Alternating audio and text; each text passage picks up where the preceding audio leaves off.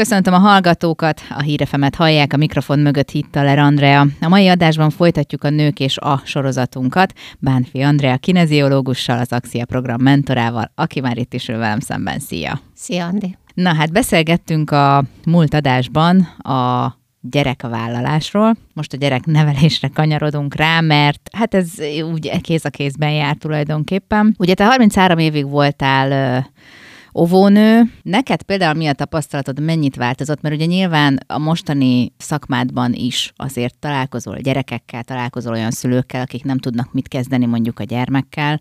Mennyit változott ez az évek alatt? A gyerekekhez való hozzáállása a szülőknek, általánosságban a gyerekek mennyit változtak? Arra emlékszem, hogy én szerintem ki se kerülhettem volna ezt a pályát, mert nekem anyukám, apukám és pedagógus, sőt, még a családban még van egy pár pedagógus, úgyhogy szerintem nyílegyenes utam vezetett arra, hogy na, akkor én is az legyek. És őtőlük azért sokat hallottam, tehát már volt egy ilyen előzetes felkészítésem, hogy a gyerekek minden évre egyre rosszabbak. Tehát erre nagyon emlékszem erre a mondatra. És aztán, amikor én elkezdtem dolgozni, akkor, és most, hogy visszatekintek, sem ö, tudom én ezt így kijelenteni. Tehát én ezzel azért nem értek egyet, mert a világ amúgy is változik, miért ne változnának hozzá a gyerekek, és ugye azok a, az óvodások, akik még annak idején ott voltak velem a csoportban, ők már felnőtt emberek. Na most, ahogy változott a világ, változtak az elvárások, és nem feltétlenül jó irányba mozdultak a, hát vagy az elvárások, vagy az egyéb környezeti feltételek. Lényeg az, hogy akik felnőttek, ők már más fajta emberré igyekeznek válni, és ők ezért másként fogják a gyermekeiket is nevelni. Tehát mondhatnám azt, hogy akkor ilyenkor egy ilyen úgymond generációváltásnál ezek a gyerekek már nyilván nem olyan szülők keze alatt vannak, mint régen mi voltunk, tehát ez a fajta változás szerintem tök természetes, nincs ezzel semmi gond.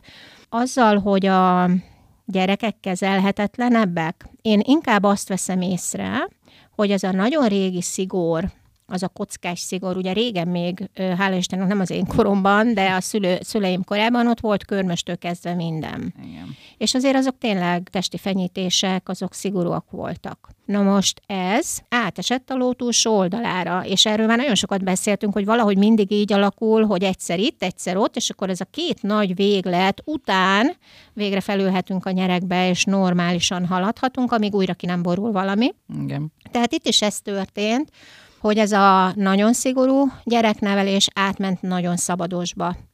Itt én azért a fejemet fogtam, mert az egy dolog, hogy mi mit tanultunk a főiskolán, vagy a tapasztalat miket hozott, de én azért úgy éreztem, hogy a szabályok szükségesek. És hogy ezek a szabályok milyenek, ezek ugye nyilván lehet rugalmasan kezelni, de a következetesség, a hosszú távon való előre gondolkodás, hogy ha ma ezt és ezt megengedem a gyereknek, annak mi lesz a következménye, vagy ha ma letiltom a gyereket erről vagy erről, annak mi lesz a következménye. Ugye ez a fajta következetesség, ez elég sokszor hiányzik, mert ilyen adott pillanatban nevelünk, vagy hozzuk meg a döntéseinket, és visszatérve arra, hogy nagyon lazára vették az utóbbi időben a gyereknevelést, magyarán elkezdtek mindent is megengedni a gyermeknek, nem állítottak fel szabályokat, korlátokat, ami viszont azt jelenti, hogy a gyerek nem tanulja meg hogy bizonyos helyzetekben ott van az a nem. Igen. És ez később nagyon nagy problémákat jelent, főleg úgy, hogy valaki ezt úgy csinálja, hogy rosszul neveli. Tehát meg lehet a gyereknek mondani azt, hogy most ezt a dolgot nem lehet, el lehet magyarázni az őszintjén, hogy miért nem, de hozzátehetünk valamit, ami a helyet mondjuk egy jobban működő vagy elfogadhatóbb dolog, és általában inkább tiltunk. Uh-huh. Voltam egy olyan konferencián annak idején, ahol számszerűsítették ezt a tiltást, és bizony 80-90 százalékban tiltunk, ami nagyon-nagyon magas szám. És akkor én elkezdtem erre figyelni tudatosan, hogy ne azt mondjam a gyereknek, hogy ne csináld, ezt, ne csináld azt, hanem elkezdtem én is átalakítani a mondataimat, és utána ugye figyeltem is a kollégákat, meg hát a szülőket is, és tényleg ez a tiltás nagyon benne van, még a mai napig is, hiszen féltésből uh-huh. ered. Tehát itt a nagyon szigorú nevelés és a nagyon szabados nevelés között egy arany középutat kell találni, és azért az a véleményem, hogy könyvekből nevelni nem lehet, Tanulhatunk egy-két tippet, ami, amit adott helyzetben használhatunk, de a legjobb gyereknevelési módszer az mindig az, hogy, hogy megtanulom a gyerekemet, uh-huh. és a gyerekkel együtt fejlődöm és változom én is, mint szülő. Meg az a baj, hogy olyankor nem használ, tehát akkor olyankor nem hagyatkozunk az ösztöneinkre. Szerintem, hogyha olvasunk egy olyan könyvet, aztán rájövünk, hogy, hogy az a mi gyerekünknél mondjuk nem működik, mert ez esetek többségében ez van, mert az a baj szerintem ezekkel a, a gyereknevelési könyvekkel, hogy vannak benne jó dolgok, nyilvánvaló, csak hogy azt nem veszik figyelembe, hogy minden gyerek más. Így van, ezek általános, tehát a könyvben nem tudnak mást írni, ez, ez teljesen rendben is van, egy előadás is, ez minden, minden általános, és az, hogy a gyereknek konkrétan mi a problémája, az, az tényleg csak a szülő fogja látni az adott pillanatban, mert egyáltalán nem biztos, hogy az egy óra múlva ugyanúgy lesz. Tehát most mondok egy olyan esetet, hogy nagyon sokan keresnek fel azzal, hogy elindult a tanév, és hogy ott a tanév elején a gyereknek nagyon sok problémája van, nem akar iskolába menni, főleg ez a kislányoknál fordulhat elő gyakrabban, és ahány szülő jön, annyiféle módon lehet megközelíteni például ezt a problémát, nem működik, hogy minden gyerekkel ugyanazt csináljuk. Igen, és tulajdonképpen most így visszakanyarodva arra, hogy ugye mondtad, hogy meg kell válogatni a szavainkat, az is a mai világban szerintem sokkal nehezebb, amikor mindenki jobban le van terhelve. Mert azért talán a, a régi időkben ugye megvolt a nőknek az a hát kvázi szabadsága, hogy, hogy nem kellett azonnal visszamenni dolgozni. Most például nagyon sok családban nem tehetik meg, hogy a nő nem megy vissza dolgozni nagyon sokáig, mert, mert van, aki már ugye bölcsibe beadja a gyerkőcöt, és, és mert menni kell meg, mert fent kell tartani a családot. És ugye nyilván azért a gyerek akkor is a nőre hárul nagyobb részt, tehát hogy le van fáradva a munkában, le van fáradva otthon, és van, amikor nem tudsz már úgy gondolkodni, hogy akkor most ezt hogy is kellene gondolnom, vagy hogy kéne mondanom a gyereknek, hogy ez ne forduljon át a Nyilván, tiltásba. nyilván, tehát ebben benne van az, hogy ez a leterheltség, ez valahol ki fog jönni. Tehát, hogy ott, ahol nagyon szigorú szabályok között kell, tehát egy munkahelyen ott meg kell csinálni azt a feladatot, amikor hazamegyünk, hát hol lazítunk. Tehát egyértelmű, hogy valahol le kell ereszteni a gőzt, és sajnos sokszor ott jön ki, tehát türelmetlenebbek vagyunk, vagy ott még pótolni akarjuk azokat a dolgokat, amit esetleg a munka miatt elszalasztottunk, egyáltalán fáradtabbak vagyunk, enerváltabbak vagyunk, és ezt a gyerek megérzi. Én nagyon sokszor mondom szülőknek, hogy nehogy azt hitt, hogy azért, mert mosolyogsz, akkor azt a gyerek nem, tehát a rezgések átmennek, tehát a gyerek fogja érezni, hogy anya mosolyog, de közben valami baj van, és nem fogja tudni összerakni a két dolgot. Tehát itt nagyon fontos az őszintesség, hogyha fáradt vagyok, nyugodtan beszéljek róla. Ha türelmetlen vagyok, nyugodtan beszéljek róla. Az nem azt jelenti, hogy maradjak is úgy, hanem nyilván megteszek mindent azért, hogy esetleg leülhessek két perc kávéra, hogy egy picit kikapcsolhassak, vagy elolvassak egy újságban egy fejezetet. Ezek a dolgok, ezek mind arról szólnak, hogy az átállás kicsit segítsük, kicsit érezzem meg azt, hogy tényleg elfáradtam, és lehet, hogy elég pár perc, de lehet, hogy el kell gondolkoznom azon, hogy itt olyan nagy fokú terhelésről van szó, amihez már nem elég a pár perc, és akkor valami más megoldást kell keresni. Igen, és itt, itt egyébként következetesnek is nagyon nehéz lenni, mert ugye úgy van vele az ember, hogy jó van, már úgyis fáradt vagyok, jó, hogy mond, mondott például a gyerkőcnek, hogy akkor ezt ne csináld, viszont ugye mégiscsak csinálja, és akkor nem engeded meg neki, viszont ugye már annyira fáradt vagy, hogy inkább azt mondod, jó van, tudod, mit csináljad. és Na, akkor igen, ugye... Igen. igen. Egyébként a következetességben egy nagyon nagyszerű dolog van, tehát nyilván, ha én újra és újra és újra ugyanazt fogom kérni, akkor előbb-utóbb azért, ha szerencsénk van, beáll a dolog, de azért azt is meg kell nézni, hogy azt, amit kérek a gyerektől, az az adott helyzetben mennyire tényleg muszáj, vagy esetleg engedhetek. nincs ezzel semmi gond, ha bizonyos helyzetekben engedek, de a következetesség nem azt jelenti, hogy össze-vissza ugrálok, hanem az, hogy van egy bizonyos tendencia, amit igyekszünk betartani, de attól időnként el lehet térni. És ezeket nehéz megtalálni. Tehát az, hogy valaki mondjuk egy szakember be tudna költözni egy családba, úgyhogy senki ne lássa őt, és tudna ilyen mondjuk fülesen keresztül súgni a szülőnek, adott helyzetben, az is egy állandó folyamatos munka lenne, amit képtelenség egy sémát ráhúzni ezekre a dolgokra, viszont a szülő megtanulhatna egy bizonyos szemléletmódot, egy bizonyos hozzáállást, egy bizonyos reakciót, sőt nagyon fontos, hát ez főleg anyukáknál szokott előfordulni, hogy úgy elfelejtik, hogy ők azért nők is, tehát emberek is, és ezt a részét azért nem kéne félretenni mondjuk 18 évig, vagy 22 évig, mikor mondjuk a gyerek kirepül, hanem közben is táplálni kell, gondoskodni kell saját magunkról, és akkor azért nagyobb eséllyel fogjuk a nehezebb időszakokat is átvészelni.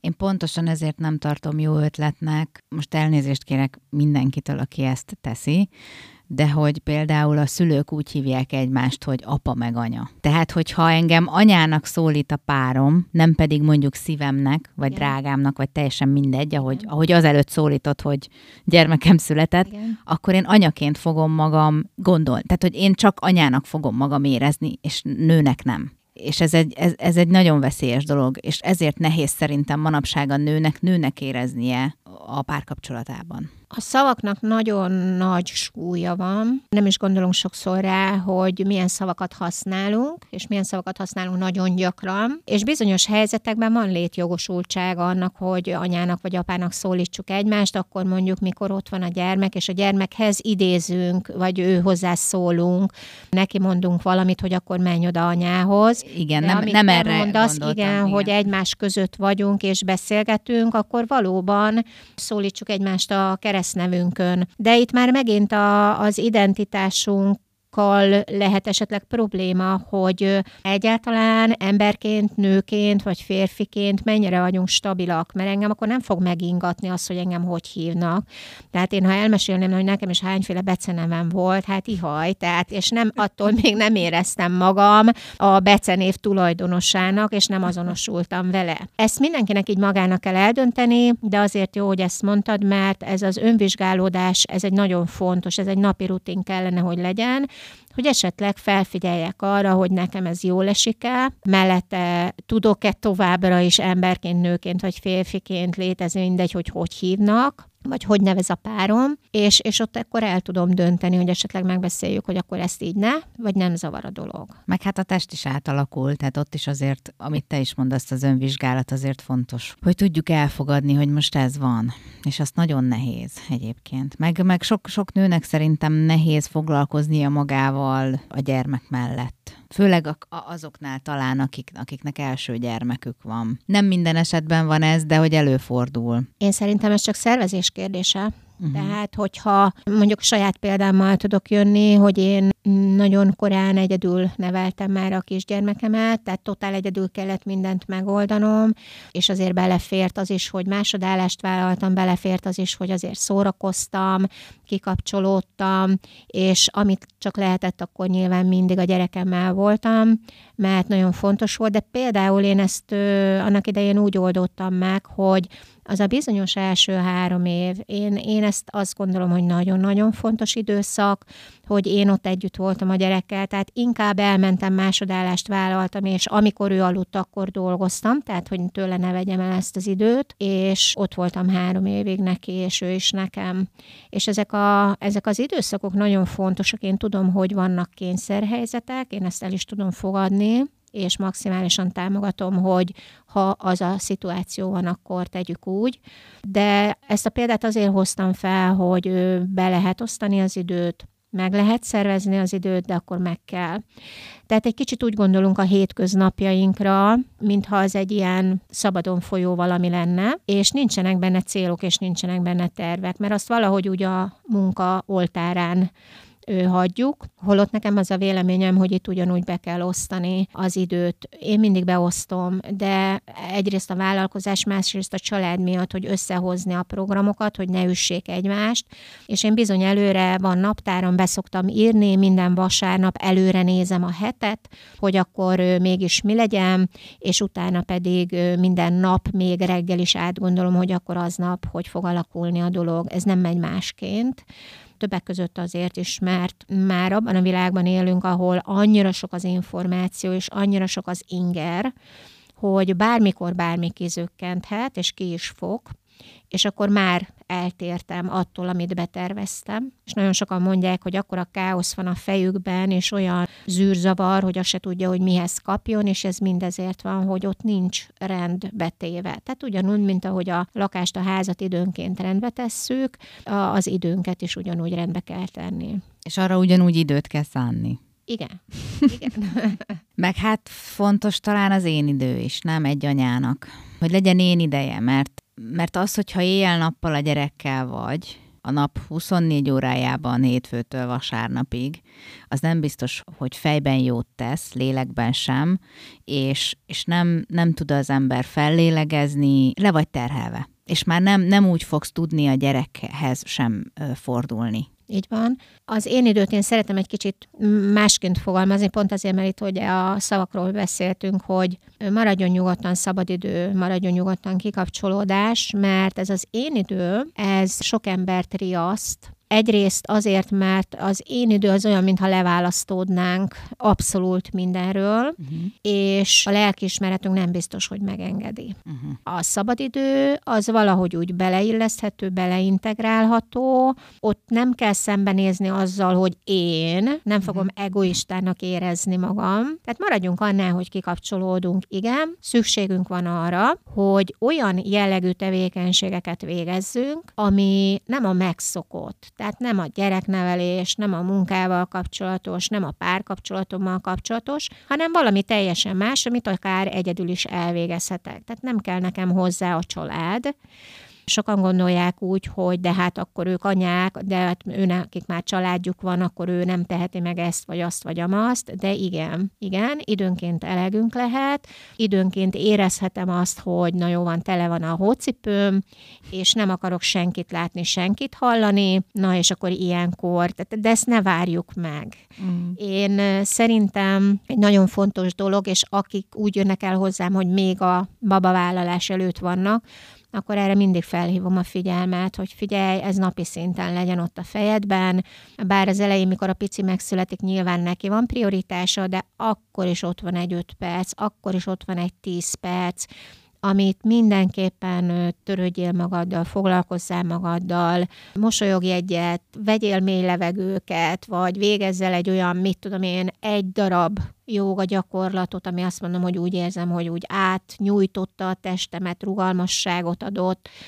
Szóval sok minden van, amit pár percben is megcsinálhatok, aztán később, amikor a gyermek már nagyobb, akkor ugye az idő, mondjuk akkor nő a, az idő is vele együtt, de akkor is azért ott, ott, ott vannak azok a pici lukak, azok a pici helyek, amibe bele tudjuk szúrni az önmagunkkal való foglalatosságot. Sok szülővel dolgozom így, hogy összerakjuk ezt a tervet, aztán nem lesz belőle semmi. Ja, mert erre ne, nem volt idő, meg az megcsúszott, meg stb.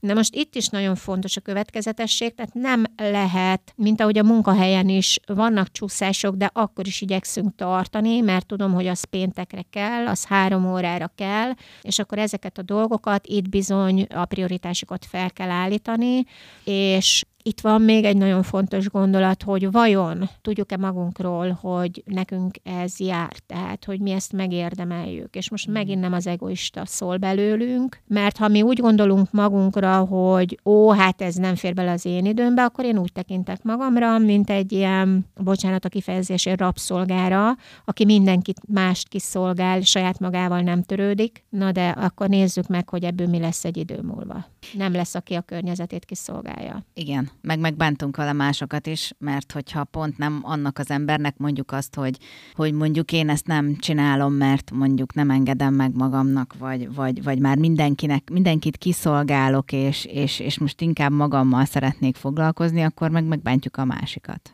Igen, tehát azért ez tehát a ha leg... megvárjuk már a végét ennek. Igen, igen, és toljuk, halasztjuk, és amikor már nagyon fáj, amikor már nagyon ki vagyunk borulva, nagyon ki vagyunk készülve, jön a depresszió, jön a pánik, ezek mind ezeknek a tünetei, a céltalanságnak, a, annak, hogy nincsenek terveink, az, hogy nincs összerendezve az életünk, persze, hogy felborul minden, és valamilyen szinten a lelkünk megpróbál jelezni, hogy ha-hó, állj meg, stop van, gondold át, ez így nem mehet tovább, és ha még ezt is túltoljuk, akkor viszont jönnek a betegségek is. Tehát ezzel nem érdemes játszani, mert azok a bizonyos hormonok, ami például a stressz idején keletkezik, az nem fog leállni, hogyha én nem pihenek, és nem adok más jellegű hormonokat a testemnek.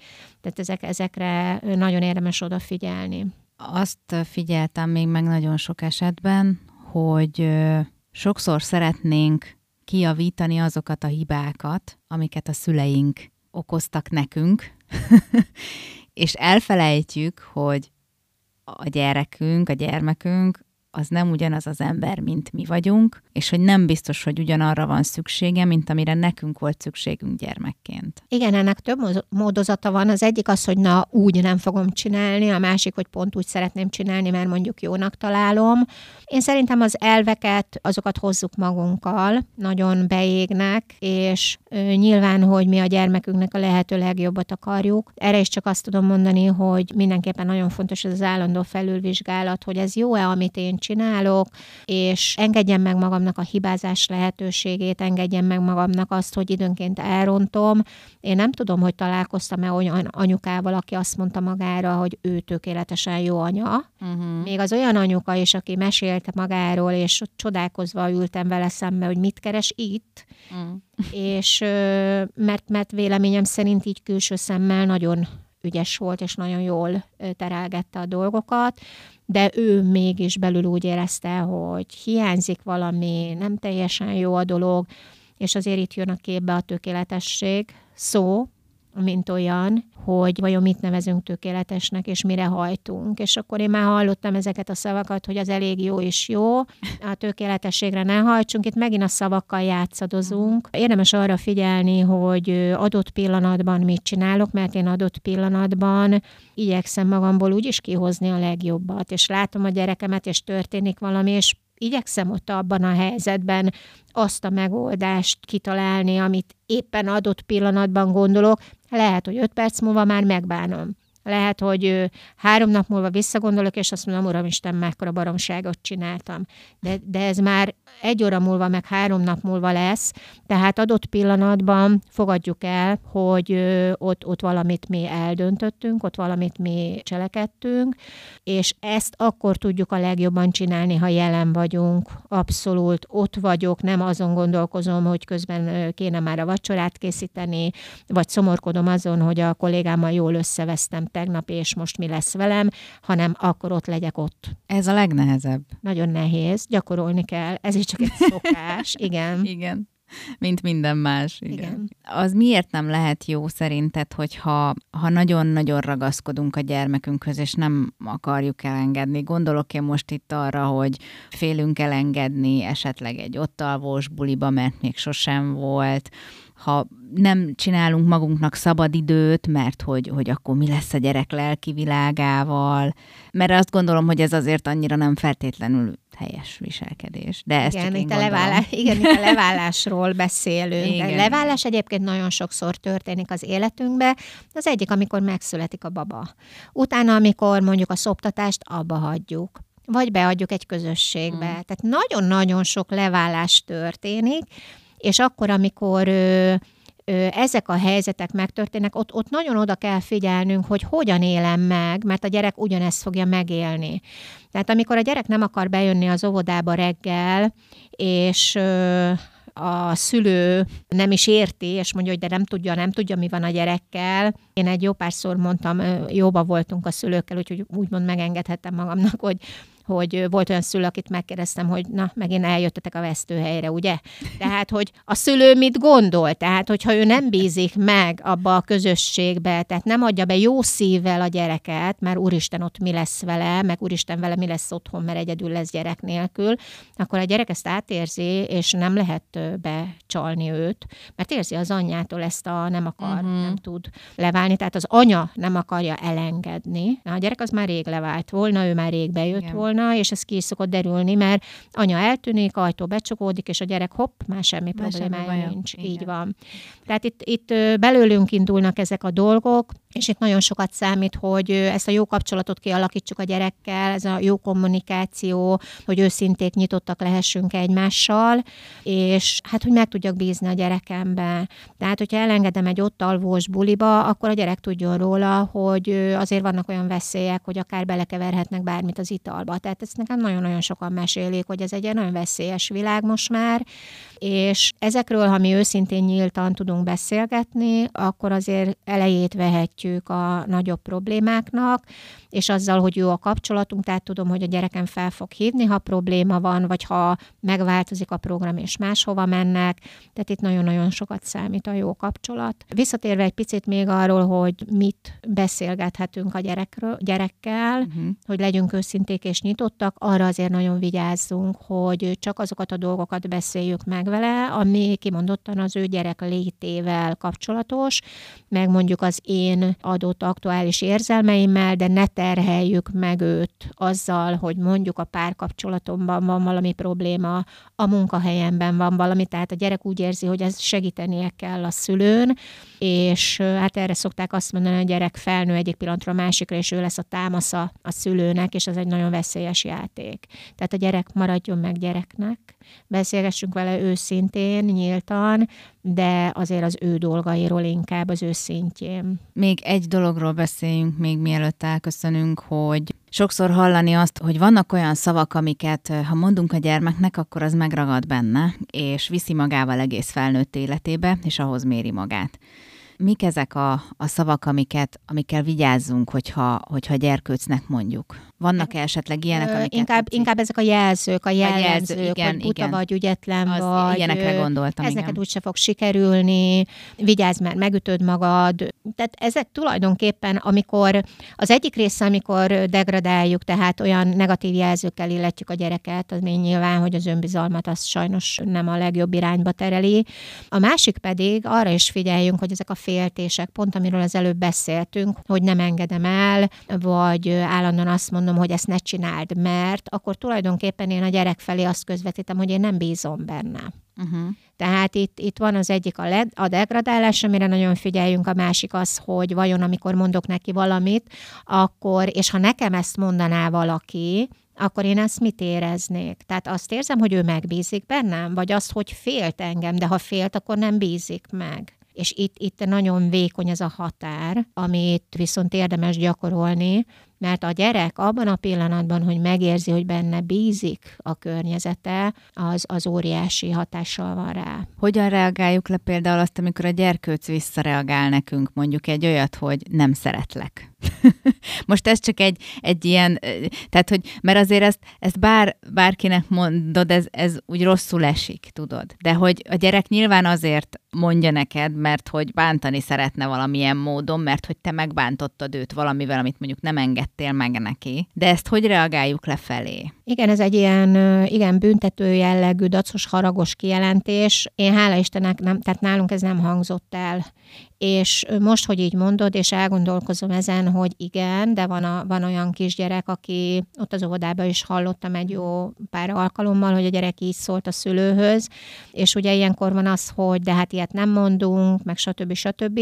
Ott el kell fogadni azt, hogy ez nem azt jelenti, amit a szavak kifejeznek, viszont erről is érdemes beszélgetni, hogy azért a szeretet az nem így működik, hogy egyszer szeretlek, egyszer nem szeretlek, haragudhatok, lehetnek érzéseim, ezeket kifejezhetem, de nem feltétlenül a, a szeretet az, aminek a megvonásával, vagy annak a felhasználásával akarunk elérni dolgokat. Mert ez a tulajdonképpen a szeretet az, hogy mondjam, nem kér, nem kér engedélyt soha. Tehát a szeretet az ott van és kész, még ha nem érezzük akkor is, de fegyverként használni nem feltétlenül jó dolog. És akkor ezt így megbeszélhetjük a gyerkőccel. Így van, így van. Még az is előfordul, bár nem, mert hallhatta máshol is a gyerek, tehát uh-huh. nem feltétlenül azokat a mondatokat fogja ő használni, amit a családon belül mondott valaki, hallhatta ezt máshol is, mondjuk megtetszett neki, és még egy, hogy amikor a szülőnek így kiakadnak a szemei, mert a gyerek valami olyasmit mond, Igen. akkor a gyerek még játszhat is ezzel, hogy ezt elkezd ismételgetni, mert észreveszi, uh-huh. hogy a szülő figyel rá. Igen. Pá, és akkor a szülő újra foglalkozik vele, meg újra kiakadt tőle, és akkor lesz belőle egy hatalmas nagy beszélgetés, és a gyerek örül, hogy végre egy jót beszélgethet az anyukával, és közben nem vesszük észre, hogy amikor éppen szólunk, tehát ez a fegyelmezésről szóló megbeszélgetés, ez azért ne tartson több órán keresztül, mm. mert a gyerek azért fog verekedni, azért fog csúnyán beszélni, hogy ő figyelmet kapjon. Hát nem egyszerű a gyereknevelés. Nem bizony. Most, hogy ahogy így feljöttek ilyen dolgok, meg témák. Úgyhogy Igen. minden anyának kitartást kívánunk, és, és nincs olyan, hogy rossz anya, szerintem. Így van. Köszönöm szépen. Én is köszönöm.